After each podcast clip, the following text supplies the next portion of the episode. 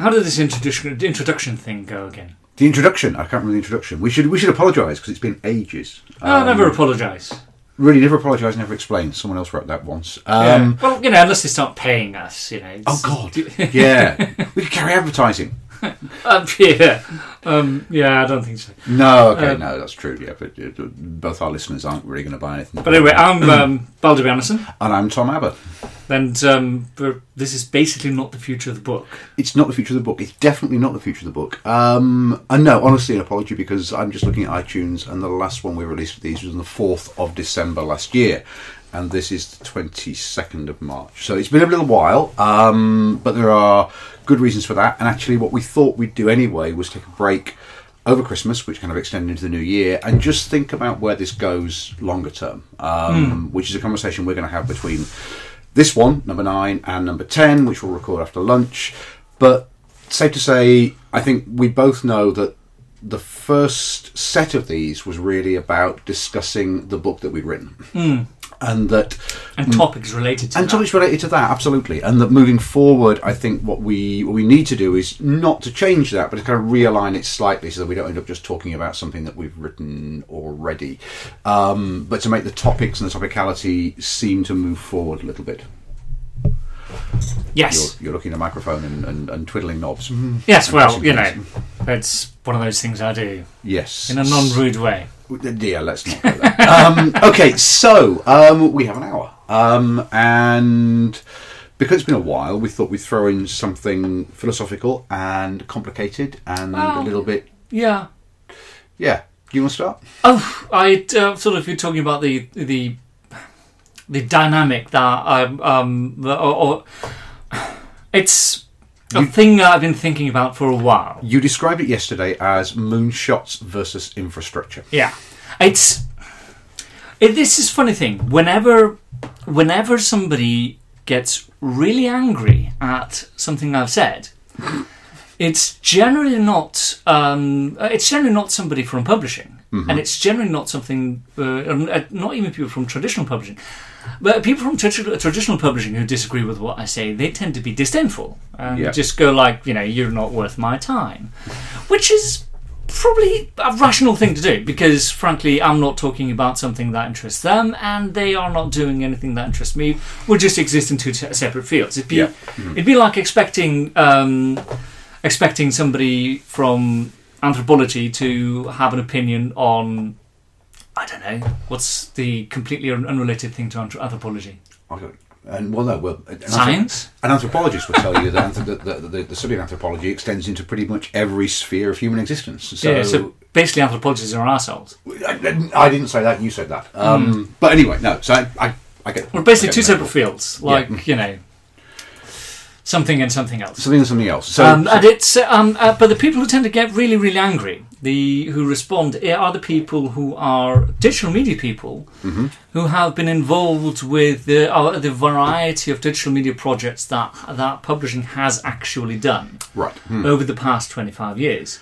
And if you look at, hist- uh, at the history of digital media, there are there are actually a series of these, and these these are people with like proper digital media qualifications, the you know experience.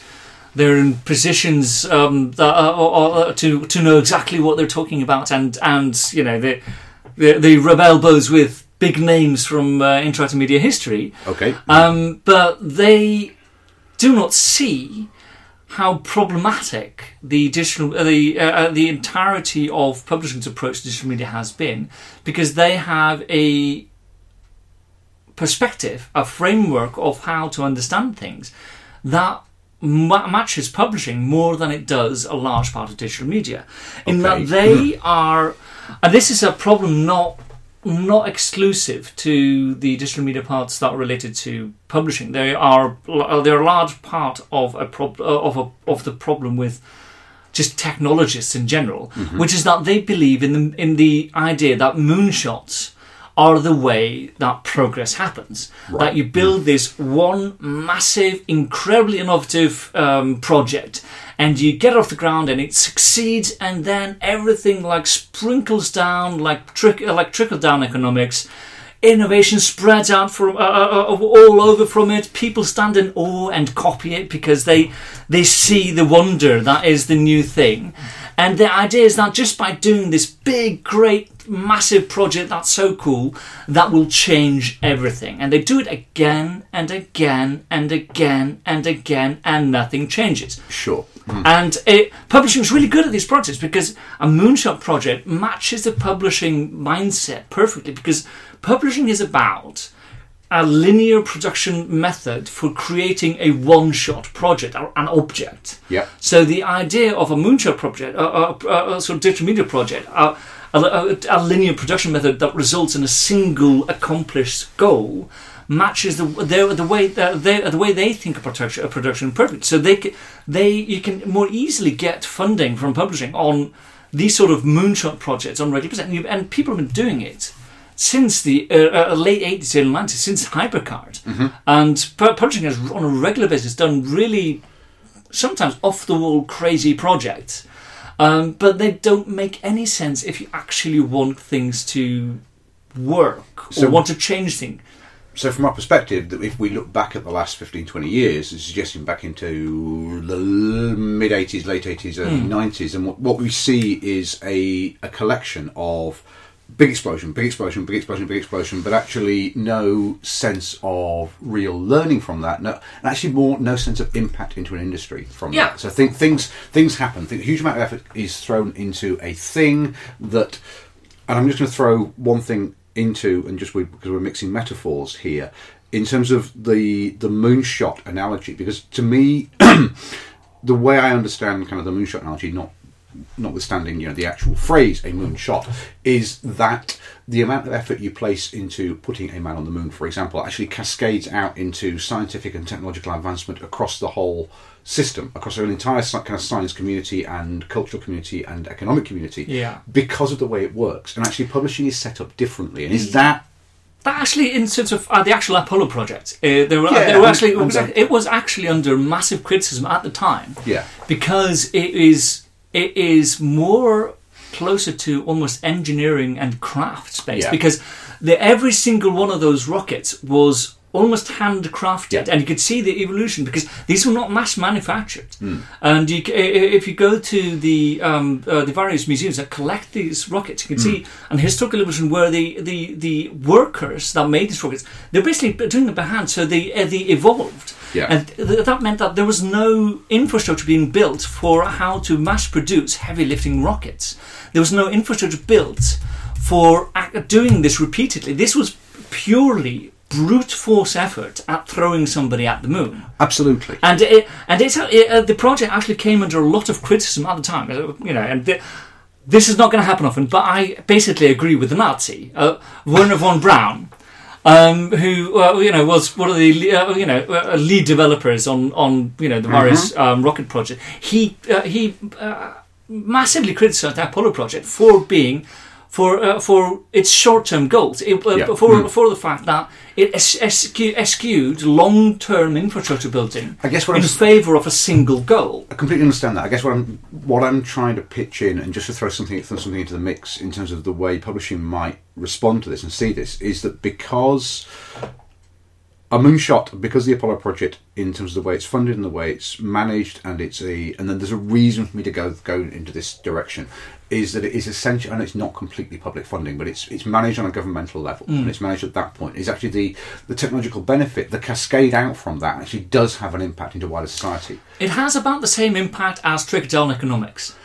Ah, So it's sort of it's like you know it, it's it's the proportion is tiny compared to the spending Compared on to the the project itself. on- the project if itself, you yeah. actually want to have a long term impact on uh, uh, on how things are done and and how uh, how things get spread, how effective things are, Yeah. you need to build the infrastructure. That means massive open source projects. That means infrastructure projects. That means um, you know, in t- in terms of um, yeah, uh, uh, you need to build. It, it- it's like with in the states, you can't build r- build roads on trickle down uh, trickle down economics. You need to actually go there and build the roads with public money.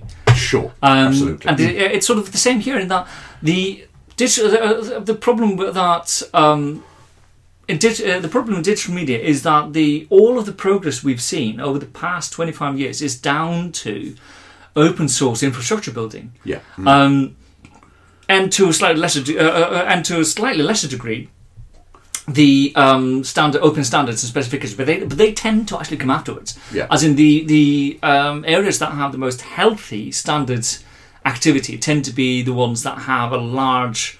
Uh, uh, more than one large open source player, uh, uh, uh, in the thing. and without that infrastructure, everything, uh, all of these we wouldn't have any of the progress last. I mean, the, No. the, we, uh, if if we if we hadn't had if uh, if the web hadn't been an open uh, open technology, if the Yeah. if the origins of the web hadn't been built up in an open way using, uh, using uh, and if it hadn't ended up um, built large and open source like it did in the, uh, uh, basically, which is the way things turned at, uh, at around 2000, we basically uh, uh, basically just uh, just have if we hadn't if somebody hadn't switched to uh, let me pre- rephrase that. The, one of the key things about the 90s is that some a bunch of people in Silicon Valley had the idea to hijack venture capital to build a network infrastructure for open uh, for for the web and for the internet. Okay. Mm. And if they hadn't done that, if they hadn't, if the if the whole dot com bubble, because uh, most of the money of the dot com bubble went into buying infrastructure hardware. It went into Cisco, it went into Sun. It went, uh, uh, uh, they, they bought servers, they bought Yeah. DNS servers. The actual bought- the actual yeah. long term benefit was And, and it's sort of, and it, they, they had a surplus, capacity, capacity for years afterwards. And if they hadn't done that, if they hadn't switched that, if that, if that bubble hadn't switched the focus to infrastructure, we would be still stuck in the endless cycle of crappy CD-ROMs Hmm. Being launched one after another, none of them with any long-term impact and or long-term benefit to any practitioner anywhere or any publisher. Yeah, so, so, so, so the leaps. We should abandon my moonshot. It's going nowhere. Although I think I'm going to come back to it later on. So the leaps are infrastructural. The leaps are in terms of the behind the scenes of what it supports and what it enables, rather than the big high profile stuff that gets an awful lot of attention and news, but actually doesn't change anything. Doesn't really. Yeah, I mean that, uh, that's basically my philosophy. But I realize I realize Okay. that this is a worldview. I mean, this is this is if you come back down to the Thomas R. Kuhn um, um, structure of scientific revolutions thing. Yeah. This is a paradigm, you know, Yeah. Mm-hmm. and it's only history will tell whether this paradigm or the paradigm of the you know big project pa- paradigm. If uh, actually, you know, actually wins out in the long term. yeah, and uh, sort of. I obviously think that the the infrastructure paradigm is, is going to win up because it's uh, uh, based on observation outside of digital media. Um, infrastructure tends to be really really important. no, life. completely. And, and Uh, but it, it, it, it comes back down to the whole thing that I talked about earlier in that in the in the uh, with the worldview is that um, people who are in digital media but have a different worldview from me and other people who favour infrastructure, they tend to respond more angrily than people who co- are completely outside of this paradigm clash. yeah, mm, So because because uh, we're in the, because we're in the same field and our paradigms are basically you know functionally opposite. yeah. mm. Um, there's going to be more tension there than with people who stand completely outside of that and have a paradigm that basically is like off on a different ri- uh, off in a different country, out on a canoe or a barge in a different Yeah. river, Mm. and not interacting with uh, uh, with our field uh, uh, our field at all. Sure. So yeah, it's it's just weird in that uh, you know. Uh, the stuff where uh, where uh, uh, that has been the uh, when I where I've written something online that has been most provocative Hmm. has been towards people who are basically uh, under most normal circumstances would agree with most of what I have to say, but because it comes from a different worldview in, in these specific instances, they tend to react very, very ne- negatively and very angrily, Okay. Even resorting to personal insults. which is not pleasant. Oh no! It's what the internet's very good for. Well, not so very good for, very known for. But um, okay, right. So that that's that. I guess where I was trying to go to is is the problem in terms of the way publishing sees this, and, and as you say, and I can I, I can think of two or three examples. One very current one, one seven or eight years old, and going back further, of big moonshot like projects that actually don't have any trickle down, don't have any kind of impact. anywhere. Arcadia. I was thinking. The, well, actually, Arcadia didn't wasn't kind of in my head. Although Arcadia kind of falls out of another set of thinking. My thinking was actually something we were touching on before in terms of Touch Press and Oh, yeah. the Wasteland. and, no, no, no, but Yeah. not because I, I think we we're in danger of bashing Touch Press quite a lot. Um, but as an They've example, really, they have really good des- designers, they- interaction, they, interaction they have designers. incredibly good interaction designers, and they could, but the but this the way that that particular API, that particular set of thinking around a set of interactions, a set of interactions around where the book might evolve to, might evolve through rather, um, kind of gets locked into one company and one kind of one organisation, and then, as we said in episode seven or episode six or whatever it might have been, this that gets fallen by the wayside because the pressure is then on making money from it, and when it doesn't make money and when it doesn't make make a kind of long term investment, whereas I should not talk quite as fast, then the whole thing is shelved effectively, and people start to rethink again. And the other one at the moment, and I'm being very careful not to damn this by any phrase or any way or means, is editions at play. Yeah, No, no, no, but um, because I, I think visual editions are amazing, and I adore what they do in print. And my my concern, not my concern, is that you've got a boutique publisher who are, from what I can see, incredibly good project managers and really good visionaries and really kind of creative in what they do and how they approach the book, working with Google. And the expression on your face, which you can't see because you've got the perfect face Yeah. radio, kind of gives that out.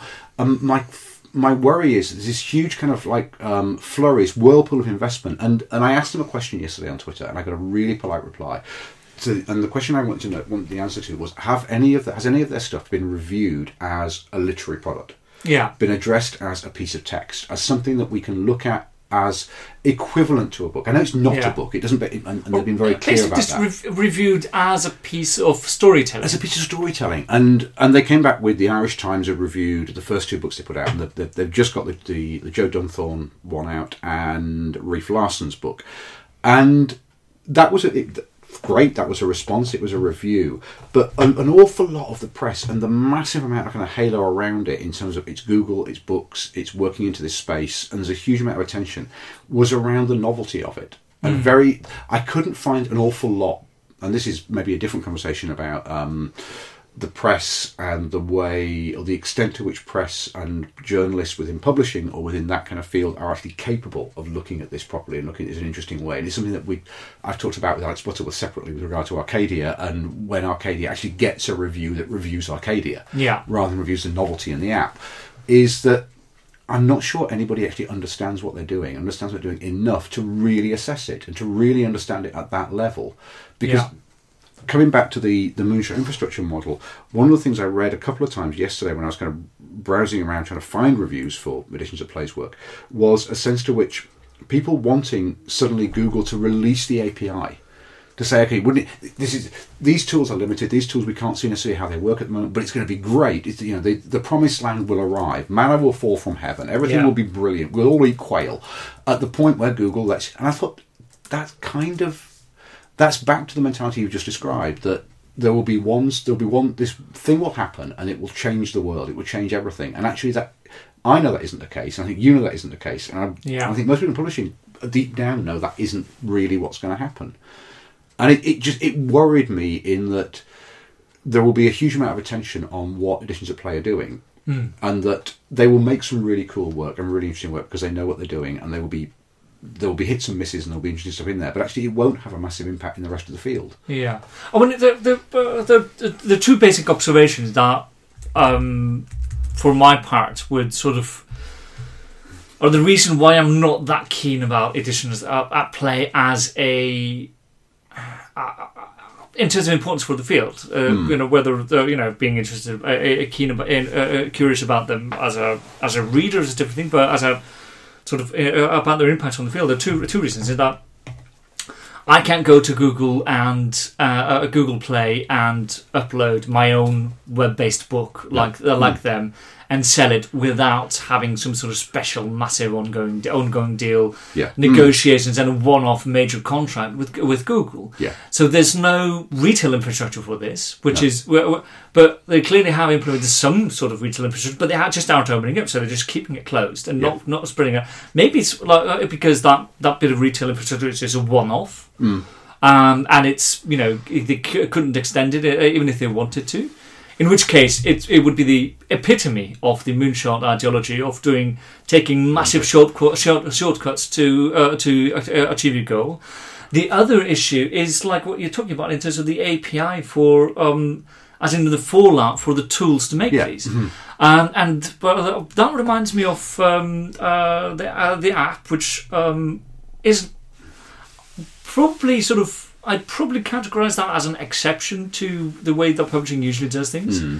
Um, but if I recall correctly, the uh, 80 Days Around the World app, the company that does that, they have a, an open source framework Yeah. for for making apps and making interactive stories. This is Inkle, yeah. Yeah, um, and that is that is actually a very good example of what I'm talking about in terms of thinking about this in terms of infrastructure. As in, you do a series of projects, each one uh, each one growing uh, growing more and more ambitious, and you use those projects to build out a long-standing open infrastructure that others other people can use, Yeah. and that way further the field. So I'd actually say that. Inkle is probably more important to the field of digital media than Google Editions at Play Yeah. um, unless they actually, you know, open things up and do actually, re- uh, you know, uh, re- really, uh, really uh, release some of the tools involved. I think we know what the answer to that's going to be. yeah, Yeah. And But yeah, it, it's a, that, uh, an interesting, the interesting thing there, it, which comes back down to the point I made earlier, in that the moonshot versus infrastructure dichotomy is a schism within digital media, not not really within publishing. Publishing just tends to. Uh, they, they tend to uh, tend to harmonize with one uh, with the moonshot paradigm more often than uh, than the other other one, but they're they're not beholden to either one because they stand outside of this uh, this dichotomy. Because if you look at um, 80 Days Around the World versus Google Editions at Play, uh, 80 Days Around the World was, you know, released by a traditional publisher, Yeah. if I remember correctly. Uh, while Google Editions at Play are basically released by Google. They are. I'm going to check that because I'm not sure whether 80 Days uh, um, was released by Inkle or released by. I remember that Bhaskar was involved on the publishing the publishing side, the publisher side of it, at some uh, somehow, if if my memory serves me right, which I might Uh. Mike Bhaskar rel- uh, profile released Frankenstein first of Oh, all. yes. Um, That's how I'm getting in stuff. but looking at this, and suddenly I'm realizing that I wasn't suddenly aware that I, I think Inkle released it themselves, and I'm sure Jon Ingold, if Jon Ingold sub- subscribes to this, if not, Joe Humfrey might do. Will clarify that, but it looks like Hmm. Inkle released that on their own, um, off their own back, and with their own kind of Yeah. sense of But that sort of uh, that's even better because that Yeah. means that because um, they they've done I know that they've done projects with publishers yeah, and this is one of the things this is the reason why you want to actually use projects to build up open an open toolset and, and an ongoing infrastructure because that feeds into your future work so and in many uh, in many ways that usually means that you're less dependent yeah. on um, you know you become less and less dependent on like massive financial support uh, support from outside entities in the long term Sure, you, you, you build your own longer term infrastructure. You build your own set of, as we said, you- you- your own set of kind of um, developers, experimenters outside of the core company by, by releasing the thing as open source. And yes, you're right. Ink, Ink and Inkle Writer are available and available to download and playing with and developing that. And actually, it's something that um, in a different field, we've in Bristol we've seen Calvium do with App Furnace and Yeah. release that, which is you know a different conversation about how that Yeah. might kind of link into publishing. But that model of saying, look, here's the thing, you can play with it, you can develop within it, you need a certain set of skills and you need a certain kind of set of competencies, and at some point we might charge you for coming back to us for that. But basically, the playground is yours, the sandpit is yours to play in. Come back to us when you want to publish it properly because we have the expertise to tidy everything up, make it look beautiful, and, and make sure it goes to the App Store. But that model seems to work as far as I can tell, work very well for Calvium, and presumably is not not working for Inkle in the same vein. And on the other, I mean, actually, this is where Inkle and publishing kind of might. I don't know. There's a different thing here, um, but Fail Better uh, announced um, a essentially a kind of incubation support program about a month ago. Which I'm just really have to Google, looking at your face. um, that was that, uh, as I understand it, is designed to designed to sort of get ideas or, or develop ideas from from their fans, from people interested in what they're doing, interested in kind of that, that crossover between games and literature, and to support them in early stages. Yeah. And so other things to kind of feed through and build through, which does seem to be more a, a kind of a model that you're describing as infrastructure rather than a model you're describing as let's do the moonshot thing and push that out. Yeah, I mean, it it, it uh, sort of it bears to mention that um, obviously you can do these things as hybrid uh, hybrid things, and it, you- it even it even bears out in, in real life. Um, Yeah. like for example, um, because I'm Icelandic, I'm going to use an Icelandic example. The, there's a um, there's a tunnel under um, uh, the Hvalfjörður um, fjord, yeah. Mm. uh, and it's um, uh, it's uh, one of those fjords that um, added an hour's hours uh, hour to the drive to a, a, a town that was actually very otherwise very close to Reykjavik. Yeah. But there was a, like a, a major, massive push to finance and make a proper large tunnel there to cut da- cut down on that uh, that hour, and Yeah. and you know that that was a sort of moonshot type effort, but because it was geared towards building a long-standing piece of infrastructure that had the same. thing. So there, you can do uh, you can do uh, pu- uh, do do uh, do both at the same time, but generally only that only. Uh, uh, that only works when infrastructure is the absolute goal and not the side effect of what Yeah. you're doing. Yeah. Um, and it's sort of, I mean, it uh, sort of it, it comes back down to, for example, um, Readium. Uh, the prob- all, my problem with Readium is that they are there's, there's such a it seems so mixed Mm. and undirected that they're basically doing uh, building an infrastructure that is a uh, mar- basically a market one for one market replacement to Adobe's proprietary render, uh, rendering uh, toolkit Right. and it's like an open source, massive open source uh, push from all sorts of people in the industry to build this piece of infrastructure. But then they basically mimic um, all of the limitations as well. It's they have a licensing scheme. You can't really u- uh, use it, but use it without licensing it for terms that are not that far off from Adobe's terms. So Right. it's Mm. basically literally one for one, one replacement, replacement, except for now we have instead of having a, a single piece of open source rendering engine that replaces all of the other ones, we have now have an addition that is semi proprietary, that is just yet another rendering engine that everybody has to test. But- And also, the fun, uh, really fun part is because it's open source, means that everybody uses it has the freedom to customize it to their heart's extent, which means that instead of just one additional rendering engine, there's, Yep. there's a potential for a dozen or you know half a dozen or a dozen uh, a dozen new ones, each with their own idiosyncrasies and differences. It's just it's just God I'm no uh, sort of uh, uh, no longer going to be involved with ebook production. Which is a different conversation for a different time. Yeah. just to clarify that, so the thing I mentioned before is Fund Better, and that's Fail Better's Fund for Independent Narrative Games Interactive Fiction, um, Cool. which is on their website. Which, um, without making this an advert for Fail Better, it's a rolling fund for projects in the two to twenty thousand pound range, or larger amounts of major available projects with matched or Kickstarter funding. It's project based investment, which f- seems to me Fail Better are kind of you know while you and I have been kind of really seriously developing stuff and talking about stuff, and I've been working with Circumstance. So Fail Better have kind of been there and working and doing Fallen London and working with publishers and doing some really cool, interesting stuff that doesn't really fall within what I'm directly interested in, but I'm very, very aware of hmm. Alexis's work and, and what the company are doing.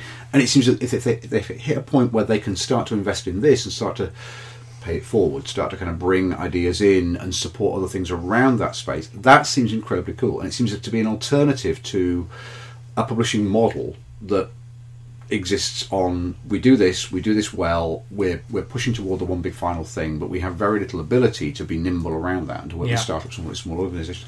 Um, I guess the question I want to ask that just because we're about halfway through is if if we're agreed and if we're and if anybody listens to this is agreed or not agreed that that the moonshot kind of model doesn't have an awful lot of trickle down, an awful lot of kind of impact further down, mm. and there are problems with that, and there are ways to look at that. Actually, if infrastructure change is what a publisher should be aiming for or trying to shift it, what should they be doing? What how how does that? Because not not not this is a toolkit, but how do you go about looking for that? Yeah, well, that's actually a really complicated question. Well, of course it is. But we've got half an hour, so we can answer it. No, I mean, uh, the, the problem lies in the fact that um, a publisher is is one thing in with physical media. Yeah. It, it's a very clearly defined thing in in physical media, Mhm. but it has the a publisher has the potential to be many different things in digital media, and none of them have actually made up their mind as to what they're going to be in digital media. They want Sure. to they want to be exactly like they are in print, but with digital media. Yeah. But digital media works differently. Yeah. It has different business models. It has different uh, production models. It it has different infrastructure. It has a different audience. It has a different audience, Yeah. and um, I I'm not sure that they uh, that, uh, that yeah I think the first thing they need to do is uh, is try to ask the question is uh, a publisher needs to s- decide whether in digital uh, digital they are going to be focused on the author or on the audience. Right. I don't think you can do the an integrated whole in digital media where you take care of everything. You take the raw manuscript from the author. Um, and you funnel it into a production process and make a you know nice single prod- uh, uh, product, and you give it to somebody else, who then takes care of getting it to the audience, a retailer. So basically, the publishing model as it is is basically an inter- integrated pr- uh, product development machine of uh, that does not uh, does not actually include the author and does not actually include the audience. The problem uh, with digital media is that product development is is massively iterative. And it tends to be based on either locking uh, a, a, a close relationship with the or with the audience, as in you you aggregate the audience, and the audience is there even without the uh, without the creators and the and the and the media Yeah. or through a cr- close relationship with the producers of the media, and uh, and uh, uh, you work in a, in a uh, in a partnership with them to create a variety of media that you then try to figure out that's to spread to as many uh, venues as possible. So you either need to be you know close partnership to the authors and making sure that or, or the writers or the creators making sure that they're they're well enough paid to be able to do their do their job Yeah. and then spread the media into, into into as many directions and be agnostic about what the audience is, or you need to be hyper concentrated on an audience and build an audience and For, be for a particular kind of different product. Mm. yeah, a- and you're kind of agnostic about where that product comes. You can either you know get it from a different publisher, you can get it from self, a self publisher, or so on. So you need to be either an audience aggregator or somebody who works with an author to sort of convert their creativity and social capital into a marketable product. Sure. And I don't think you can do both in a single organization uh, uh, easily um, without massive tension because the the needs of an of an organ, of a digital organization that aggregates an audience their needs tend to mirror uh, Facebook's or Twitter's. Yeah. Facebook and Twitter are essentially audience aggregators. They're focusing on collecting a bunch of people and giving them features that are, that are, are, are focused on the audience, and then the media is something that comes after the fact. They're not that. The media is uh, uh, the, the media is there as uh, they see that as a feature for the audience that they've already collected. Sure. So they're agnostic about actually who provides it. They just want it there. Um, well, on the uh, so so uh, well, BuzzFeed on the other hand, they they tend to they tend to work incredibly closely with the writers. They they're one of the few media organizations today, for example, that have ongoing political correspondence. Yeah. that are, they're sending all over the place. But they're also working closely with uh, uh, with creators who are you know working literally in the advertising departments of of the various companies and doing you know paid native uh, marketing.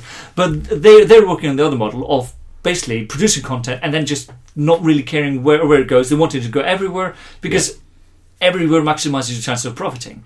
And publishers today, um, I- I'm talking about traditional book publishers.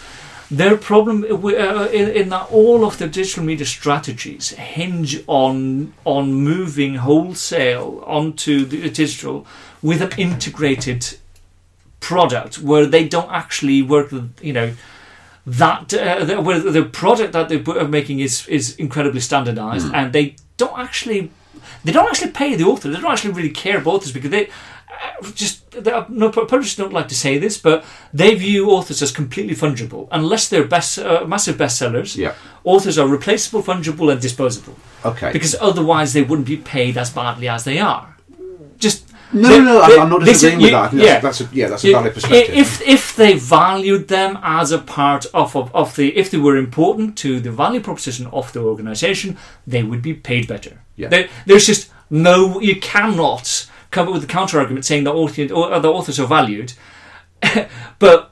Uh, You know they're valued in ways that aren't monetary. This is we're we're in a capitalist society. We are, and uh, we, we, we, non-monetary uh, uh, value might have worked if you uh, if you're working in a you know religious monarchy in uh, uh, uh, uh, back in the back in the dark, uh, dark ages where the goodwill of the church would have, would have been enough but it isn't enough today you actually need to be able to pay rent eat food and uh, uh, and survive from day to day Especially if, in the case of publishing, that you're providing the raw material that the organisation turns into yeah, the thing it it's, makes. it's foundation Yeah. labour for the It's entire or, Yeah. uh, uh, uh, organisation's exist- existence, and it, sort of before a publisher can decide Hmm. of what tactic they they want to use in terms of of or, or, of digital media, whether they're going to do these. You know, moonshot type goals, or or, or sort of, or, or how best to create uh, uh, to do projects that result in an ongoing infrastructure that will reduce their long term costs Yeah. Mm. before they can start thinking about those approaches, they need to decide what are they going to do in digital media. Are they going to focus on the audience, Yeah. or are they going to focus on um, the creators? Yeah. And it's sort of my soon-to-be former employer, um, for example, Unbound, to use an ex- uh, uh, Yeah. uh, as a. Um, if you uh, sort of, um, you know, it's you could criticize a lot of what they do, but one thing that they that they decided early on, which I think is correct, is that Mm. they decided that their focus is going to be on the author. Yeah. Um, you know, just they are the the, the entire point of uh, of Unbound is to find authors with social capital Yeah. Mm. um, and help those authors convert that social capital into actual capital. Yeah. Mm. Um, and that's basically fundamentally that is the only only reason for that for that company's existence. Right. Mm. Uh, and you know, they did of so from that perspective, it actually makes sense that um, they're not going to invest in ebooks because they're focused entirely on creating collectible goods that are an easy way to. Um, There's a translation from that weird relationship with some of the social capital into yeah something Yeah. that you own. Yeah. So, and uh, which sort of means that it's kind of uh, sort of part of the reason why the split was amicable in that I can uh, uh, in that strategically it was the uh, it was the right thing for them to do, uh, Yeah. for them to do to cut down on their co- uh, on their costs in ebooks because it just didn't it didn't fit that well with their strategy. And that is kind of what, uh, uh, uh, what I was uh, uh, sort of leading up to in that they they're for as uh, using them as an example because I'm familiar with them that the all of their in, uh, in, uh, investment is in in basically a relationship management infrastructure um, between the au- uh, uh, author and his community, Yeah. his basically his social yes, capital. in building that and managing that Uh, and building. and yeah. you know, so they're building websites, they're building building tools, uh, tools for that. They're, they're uh, uh, uh, and that's the infrastructure that they've decided to focus focus on, and they're uh, uh, and they're they're using that using open source tools, and their work uh, uh, feeds back into those open source uh, the open source projects. So. Bef- if, uh, they were behaving like a traditional publisher, Hmm. uh, and I mean, it, sort of, if Un- Unbound fails, it will not be be because that they, you know, that they chose the wrong strategy. It will be, you know, the same reason why all startups fail. It's either because they ran out of money or or did made some mistake in execution. Sure. Um, so it's, uh, sort of, and you know, that's completely beyond the scope uh, scope of um, because that's impossible to predict. Um, but most pu- uh, publishers, how uh, when they uh, they're in their online work, they have not made this decision. They have not decided on what the strategy uh, tra- strategy can be. They they have not they do not have the clarity to be able to decide whether they're going to focus on building their um, in, uh, building their um, author relationship infrastructure or their website, uh, whether for some of their web website work or their production tools will be focused on working with the author, or whether they'll be f- focused on building and collecting an audience. Um, and it's like uh, sort of uh, one of the large traditional publishers. Uh, if you take two, uh, uh, if I assume that uh, two people uh, got a carte blanche to, um, is that how it's pronounced? Can't Because I've only manage- read it. can't manage- Anyway, Yep. Mm. It's, um, yeah, learning words from uh, reading books. Never know how to pronounce them. Uh, if you uh, had two traditional publishers, um, two large ones with a large back catalog, Mm-hmm. uh, and one um, you, uh, uh, one decided to focus on.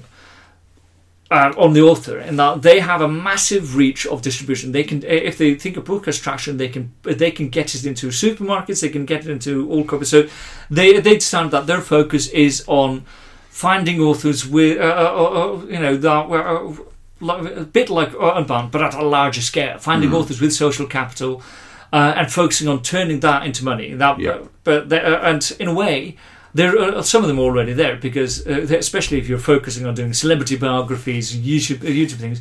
But uh, what, uh, what you would do in digital is that you built an infrastructure around that. You built an infrastructure, a digital one, about maintaining and building a relationship with those authors and allowing them to, on an ongoing basis, sometimes even do self-serve projects that they could do uh, uh, do to u- uh, use your infrastructure without uh, without your handholding. So it's an evolution. Okay, just to, to go So back. that would be one model. The other model would be that you could, for example, um, uh, uh, the other publisher could start uh, a Netflix style subscription effort Yep. that's built entirely around collecting an absolute shitload of, of readers in one place and getting them to pay your regular subscription fee. Yeah. Once you get that subscri- uh, subscription fee and that audience, you can start uh, adding tools for that to let the audience interact with each other. You can uh, add tools that they value, and you can use a, a you have and you, you can use a fixed amount of money, a cut. From that, that subscription revenue to do new projects and new uh, new interesting things, and you build your infrastructure um, in such a way that feeds out from there. But both those things need. A okay, just to kind of cut through this, and um, not to cut through this, but just to, to simplify it, both those things need a certain social capital on the part of the author. The author is Oh, yeah. engaged with its audience, and I guess sorry, while you've been talking, I've been scribbling notes and looking at things online. Um, but those, t- the way you describe those two things, both for me call back to Craig Mod's um, essay, Yeah. Post Artifact Publishing. Absolutely. in terms of, no, absolutely, and, and, and you know we, we, we, we talked about Craig before, and he's in the book as someone, and I've said before, one of the people who's most read and least understood in terms in, in terms of actually what Yeah. that means. People quote him, people are happy to quote him, but actually the, the real work in translating those not abstract ideas into a change in the way you do business is really difficult and really hard publishers to do. But what you're describing here are, for me, two ways of looking at this. This this, this kind of change relationship with an author and audience space. One is okay. This is a messy, this is a messy metaphor. A kind of evolution of the 1920 studio system, Yeah. where you lock an author into a certain space, but you but it seems to me to be an evolution because you're not. Whereas the studio system locked locked writers in, and Barton Finks is Barton Finks Yeah. is a beautiful example of how that works. You locked writers into a certain space and didn't let them leave until they'd written for you. This invites authors in because the infrastructure you're offering them, the way in which that describes, is attractive. Yeah. Is interesting enough that an author will come back. They might go and work for somebody else. They might do other things around the side, but what you're giving them in a kind of unbound like model, but an hmm. expanded unbound like model, is is something they can't build themselves. The infrastructure becomes a value proposition for the author. Completely, yes. That you that they see that they see that kind of publisher as as enabling something that will make them more money down the hmm. line, and because you know, w- without some massive paradigm change in the way publishers see authors in terms of the payment, that that's still going to be a difficult thing for an author to navigate, and that's again something I saw being written in terms of reviews and reviews, but commentary around editions at play was that writers looking at this, looking at digital and going, it's really complicated, it's really difficult. I don't, and I no, I Yeah, we've encountered that an awful lot. That I don't know where to start. And actually, one of the jobs of developers and of people who have to have technical ability and creative ability in this space is to demystify it, is to make it hmm. simple and to make it straightforward. And it's why Twine is still valuable. It's why what Failbetter are doing is valuable. The other side is essentially a Patreon for writers Yeah. for, but for writers and publishers, where the subscription model, and this is where, um, in terms of you know previous attempts at looking at subscription, appear to be about you know you subscribe and you get access to all our back catalogue. Yeah. This appears to be more subscribe and you get access to the value, and the value is the writer Well, it, somebody or described. the writer's um, output. Hmm. I follow a lot of comics creators online, um, mainly because they tend to be a lot. I follow but comics creators and writers mainly because people, uh, you know, people, professionals in, in publishing and Mm. digital media tend to be not funny and and you know not fun to follow. Sure. While you know writers and comics people and and creative Yeah. people they tend to be funny and they, they Yeah. tend to post pretty pictures and humorous tweets and and Mm. have ideas. Yeah. Um, you know, it's uh, no offense to the serious-minded, um, you know, working people of the world. Um, You ain't this is what writer, this is what writers and and uh, writers and creators do. They Yeah. make fun media, and that's the reason why they get followed. But one of the well, one of the a lot of them obviously are using Patreon to Mm. um, as a sort of baseline. It doesn't actually sort of it doesn't pay anybody's rent really. Only for the big ones. For the big ones, yeah. Um, but it doesn't really pay any, anybody's rent for or, or for the median. But No. if you're a comics creator, having something like three hundred dollars a month Mm. as a you know steady fixed revenue. Yeah. That is a huge, huge thing. Yeah. Um, and one of them actually desc- uh, described it in the way that I found really interesting. In that she, this is um, um, uh, the um, creator behind. Um, I can only remember the uh, the comic that she did first, which is Dar. Um, she's do, doing the sex education comic now, which and it just my mind just gone blank. I mean, I've literally Right. been reading for since you know we're nearing dec- uh, over a decade. Right. Um, and uh, she talked about that uh, Patreon was basically um, live journal, but with subscription money Yeah. because it's uh, uh, you're getting a li- the the same sort of live journal connection with the author. You, because uh, because it's private and and uh, and they uh, the, the posts are only uh, are only visible to subscribers. Yeah. They tend to be more open. They tend to they tend to do the same sort of expo- uh, expose themselves in the same way. Yep. Uh, and I mean, bearing their souls, not expose themselves. No, no, expose yeah, themselves. yeah. Uh, in the same way that they uh, that you used to do on private live journals and Yeah. private live journal communities. Uh, and it's a it's it's a Patreon is uh, so it's sort of the interesting thing about Patreon is that it's disconnected from the actual media production, and it's more about um, sort of valuing a a connection with the author Yeah. uh, or the creator, and that is an interesting model because I, I'm really interested in in in how digital uh, digital media has come up with a variety of ways that disconnect uh, the business model from the production model Yeah. because that opens up a massive amount of freedom in the in the production model. As in, um, if if for, if your uh, you know comic book is is is funded through Patreon and Kickstarter. How you actually end up doing it is t- tends to be you, you tend to have a lot of scope or a lot more scope of freedom of how you implement and do things uh, uh, do, uh, do, do it uh, uh, do it in that context than you would if you you're creating it for a specific retailer or, Yeah. or like if you were creating it to work with the Kindle or to work in the App Store. Um, but once you disconnect the revenue uh, revenue model or business model from the production model, that means you can actually start using the web and you can start using more the cr- more creative oddball properties of the web that you might not um, get elsewhere. And it sort of ties back into both um, uh, Google's uh, Google's uh, editions at play because that they're they uh, they decided there to basically bolt on the retail business model onto web-based books. Yeah. Mm. Where up until now, we've uh, the our only opportunity for doing that has been dis- a, di- a disconnected business model, uh, Yeah. the Patreon and, and Kickstarters, or public funding, um, or you know, in in subscription actually does work, Mm. um, but as I've- as I've mentioned before, um, it it's it has it, it's a subscription business model work in that they uh, work when you're actually solving somebody's problem, as in you're doing business writing or business intelligence or. Um, But- uh, or you or, or training or uh, or uh, sort of or professional edu- education. But more fundamentally, I think what you're saying is the subscription model works when you're not when you're not subscribing to get a steady stream of product. When you, you- you're subscribing for some sense of added value, of, Yeah. a, of, of a thing that you that you specific goal to accomplish. Yeah, absolutely. That, that, that you value over the equivalent of getting three books on hmm. Audible per, per month or whatever, whatever those models might be. But saying there is something richer, something more interesting here, and I might still go out and buy the product later on because that will still cost me. But I've had access to that inner circle, which is hmm. exactly sorry, it's up on my screen now. It's exactly what Craig describes in post artifact publishing. In that kind of pre artifact system has Yeah. a sense of the readers. And if anyone looks to look at this, craigmod.com forward slash journal forward slash post underscore artifact. Um, there is a diagram half, halfway down the, the essay that describes the readers being situated not at the end of the process, but at the part at the start of the process. Yeah. And every time I've, I've given a talk that references this, you get kind of worried looks from people about, you know, does that mean you're changing the process? Does that mean you're changing the product? No, it means you're inviting them into a space. Yeah. And you're inviting some kind of shared creativity or shared involvement there. But that, but that is, that that And adding that changes that changes the product. Oh, don't, no, that, changes the process. It, it changes the process, but it doesn't. It needn't. The, sorry, the, the, the I guess the problem I get is I, I give this talk to artists a lot, and, and they get worried about it because they go, no, no, Yeah, yeah, no, no, no. no, no. It's, it's it's about it's about the engagement, and it's something that we we had.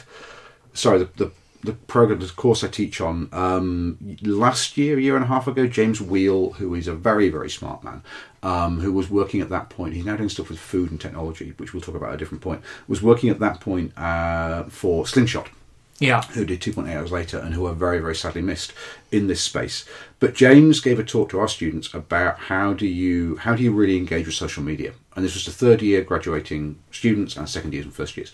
And the thing he talked about there was was almost slingshot strategy in the early days of really engaging with what he called their super fans Yeah. yeah. with kind of differentiating on from having 5,000 followers on Facebook to the 50 people who would ongoingly support you and engage with that. And the- one of the things that they didn't do or they didn't describe them doing was engage in any kind of subscription model. You know, they, they, they used them and he was really interesting in the way they would defend decisions that the company had to take. They would defend things that were done. They would be your advocates. Yeah. But I think it's a small step from that crowd of 50 or 100 people who are really devoted followers to monetizing them sounds dirty, but actually making them part of your career going forward, making them part of your hmm. business model going forward, and seeing what that can do. And that for me is the benefit of Patreon. And as you say, Patreon is not Patreon for a publisher, Patreon for a, a writer or creator is not necessarily going to solve every problem. It's not going to give you an income unless you are Amanda Palmer, God bless her. Um, but what it would would do if you know 300 dollars, three hundred quid a month over a year would enable you to publish. It would pay your costs. Oh, yeah. You'd still be doing everything else. You'd still be the person developing and working and, and in your own time. And we're it's one of the things that we're looking at, or we've looked at in the last few months, in terms of the work we've done with writers of how do you get to the point where you can cover your costs, where you can Yeah. your production costs, because the, It's the, the ongoing costs that are killer. it's the, absolutely it's the, ongo- it's the ongoing costs, and that's that, that blip where you want to publish, or the blip where you want a limited edition of 200 making. That you say, well, how the hell are we going to do this? Because you've got to trust that you'll get the money back later on. Yeah. But it's having that steady income, that kind of what what we would have previously called kind of bread and butter money or bread and butter income from another source. Hmm. But saying, you know, why can't we, why can't we shift the model in some way so that this comes from an audience? This comes from an audience who are willing to be involved, who want to be involved, and who will then get some benefit from it downstream. Yeah. And so we're not doing other stuff just to support it. That stuff is what pays the rent, pays the Yeah. mortgage. But this feels like a, a model that is creative in some way. But, but there's also the thing about, um, and it ties in with the sort of infrastructure building approach in that the uh, the good thing about Patreon versus Ki- uh, uh, sort of well, the reason why Patreon and Kickstarter are are complementary rather than in competition is that Patreon is something you can only build up.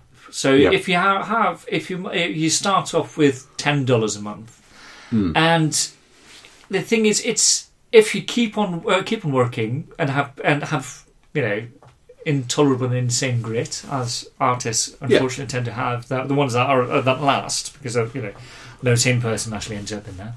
Um, uh, you build up from there, and if, if uh, especially if you manage to reach a level where you you're covering your costs, and that means you have no reason not to continue, then the Patreon revenue is only going to increase in the long term. Yeah. And in theory, if you last long enough and do interesting enough work, you will uh, reach a point where the Patreon is actually enough to be sustained, uh, Yeah. to sustain it on its own, and to- everything else becomes a bonus. Sure, you have, but, but the fundamental thing about that is you have to. This is this comes back to this comes back to Dave Sim's Cerebus. Um, you have you have to, you have to deliver on your promises. Yeah. If you say you're going to put something out monthly, you have to put something out monthly. If you say you're going to give those subscribers something that is um, a content, you have to do that. And you're right. The the the benefit, if we're going to be kind of um, rosy and, and, and beautifully tinted, rose tinted about this, is that it builds. Is Yeah. that you get that sense of engagement and that that you're right. That for me, in terms of a publishing model, feels like a significant step away from what we have at the moment into using digital space and using digital space to change the infrastructural system that you're working within and operating differently and saying this is an experimental space. This is something that we can do here, and and by supporting it, you are enabling that. And it seems that I think there are publishers, and there are certainly a Penguin Random House um, are doing interesting stuff with design with Penguin Press. Yeah. But I'm not sure how well that's known. In I mean, this is a problem. This is back to imprints and a problem with imprints and names and branding within a an audience sector, a kind Yeah. book buying sector. I'm not sure how well that's that work is known. It's known within the business and it's known Yeah. within the industry that they do really cool stuff and it's really beautifully done. And that the people working on that kind of mean, it's not really an imprint, but it's a, as, as far as I understand, it's, it's I, I described it weirdly as, a, as Penguin as PRH's Black Ops team. They appear to kind of fly in and do stuff and fly out again. Pick, which I, I'm over romanticising, I'm sure, but they produce um, an irregular newsletter. They have stuff in print that feels like it's a it's a cultural shift within an organisation. It says we, we we value good design. Yeah. We value thinking about books. and We value thinking about the product, and that feels like a thing that. Well, first of all, I've supported and I want to go on supporting because I like what they do, and it's and that voice within publishing is rare enough Yeah. that that feels like a shift into this space that we're describing. That you change the infrastructure, you change something about that. Yeah, but the thing is, the problem. If your entire organization is built around the worldview that print is great, Yeah, it no matter it doesn't matter whether any of the other values your organization has are compatible with digital that one is going to always be a big roadblock in terms of transitioning your the, that organization's True. skills and systems and values true. over to a digital um, sort of e- ecosystem. And just sort of from my experience in the past three years, just uh, the just g- going to book launches and and um, talking to people at London Book Fair and Frankfurt and sort of casually talking to people in publishing. There's a huge amount of people in publishing that not only are completely uninterested in digital media, Hmm. they are actually disdainful, actively disdainful of digital media. And as long as yeah, the, the, the amount of times, if I had a pound for every uh, um, every time somebody uh, somebody who's at an a sort of managerial level in publishing responds to me describing my job with saying either something like, "Oh, I don't read ebooks. I never read ebooks," or you know, or lapsing into, God forbid, a, a rant about how ebooks are evil, I'd probably be able to buy an iPad Mini, you know, give or take, Give or take. uh, over the uh, over the uh, sort of past six years. And as long as that, uh, as long as that perspective on digital media is not only accepted within the industry, but it's actively in terms of if you look at the rhetoric of eh, of industry uh, of eh, of industry publication, it's actively promoted as a valid worldview within the industry. Mm-hmm. You're never going to be able to migrate or shift your organization to usefully leverage digital media in any constructive way until you are not without just spinning off a completely isolated unit where you can basically protect it from these toxic uh, because they, uh, these are not toxic ideas within a print publisher within Sure. because they're uh, uh, you know in print they are completely these are these are values that have they have no no practical bearing on how well you do a printed product.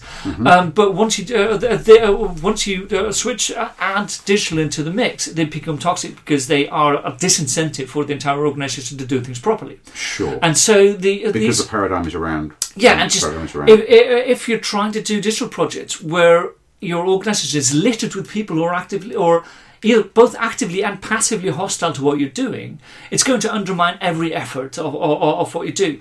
Uh, the only way that media is going, the publishing, traditional publishers, are going to have a long-term effect, a, a long-term effect on digital media, is if they uh, uh, sort of protect and isolate their digital units from the influences of print. Um, because what is good and valuable in print is sometimes actively toxic for uh, di- uh, for a digital organization, and if they don't do this, uh, Amazon's just going to grow more bigger and bigger because Amazon has has laid out the Kindle very neatly in that they they don't actually have to do any any major investment in it. They just have to keep it ticking. Ongoing investment into sort of making sure it sort of sort of works and yeah. and keep it ticking because um, they, uh, uh, it's the it's the it's the they've got this classic asymmetric bet going on in that whenever anything wrong goes wrong in the publishing industry, they benefit. Yeah. If a publisher goes bust, the their authors will start self-publishing. Yeah. Um, if a bookstore has a wobble or go, goes bust, their customers will uh, will will go to Amazon. Um, uh, uh, the only thing they need to do is just not make any mistake. They don't actually have to make add new features. They don't have to make any substantial investment into the platform. They just have to sit there and wait and let things uh, uh, let things just accrue to them.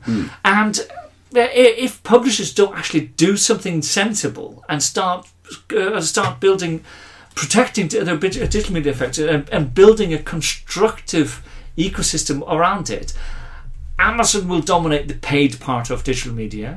The web will dominate the unpaid or ad supported or the business oriented part of digital media. Yeah. And apps will dominate the casual side of it. And none of the companies involved will be will will come or have a have a business uh, a sort of will have an ancestry that will can be can be traced back to publishing. No. And um, I'm, I'm actually fine with that. it's not my problem. It's, sort of, uh, it's like you know, It's not- suddenly it's not sort of um, you know, it's uh, it's it's it's their problem entirely. I mean, it's sort of, and also, I mean, there's there's this valid there's a valid argument to be made in that um, you could just stick with a a slowly deflating print market over time and just become just stay st- just be the best print publisher you want because at the rate it's deflating there's going to be a decent market for it for decades to come you know Yeah. it's not going to be a growth market obviously you know But it's- yeah, but but it's it's in that isn't it's, the real way. it's it could still it's could still be a viable market in the uh, uh, uh, in the long term and you can still do interesting things, and that's a valid choice. It's not something I'm interested in, um, but you know, I'm not interested in ballet either. True. It doesn't mean I want to disband ballet or ban it. Okay, well, um, finishing with your thoughts on ballet and, and seems to be as good a place to end this as as any. I think what I want to do when we come back, um, when we come back, which for anybody That's listening to next one. will be in a week's time when we finally release um, number ten. We're number ten. Um, will be to kind of just pick up on that how the perceptions of how you might as an industry, how you might as a business separate out digital, think about digital differently, and think about it as not being part of your print business. Because I think that's worth spending an hour kind of unpicking, especially in light of what we talked about in terms of editions at play, in terms of Google, in terms of the space and Amazon and how those things operate. So I'm going to say goodbye, and you're going to say The, the that thing. that Goodbye. thing goodbye yes. as well. Okay, and we'll we'll we'll we'll see you next time. Bye. Indeed.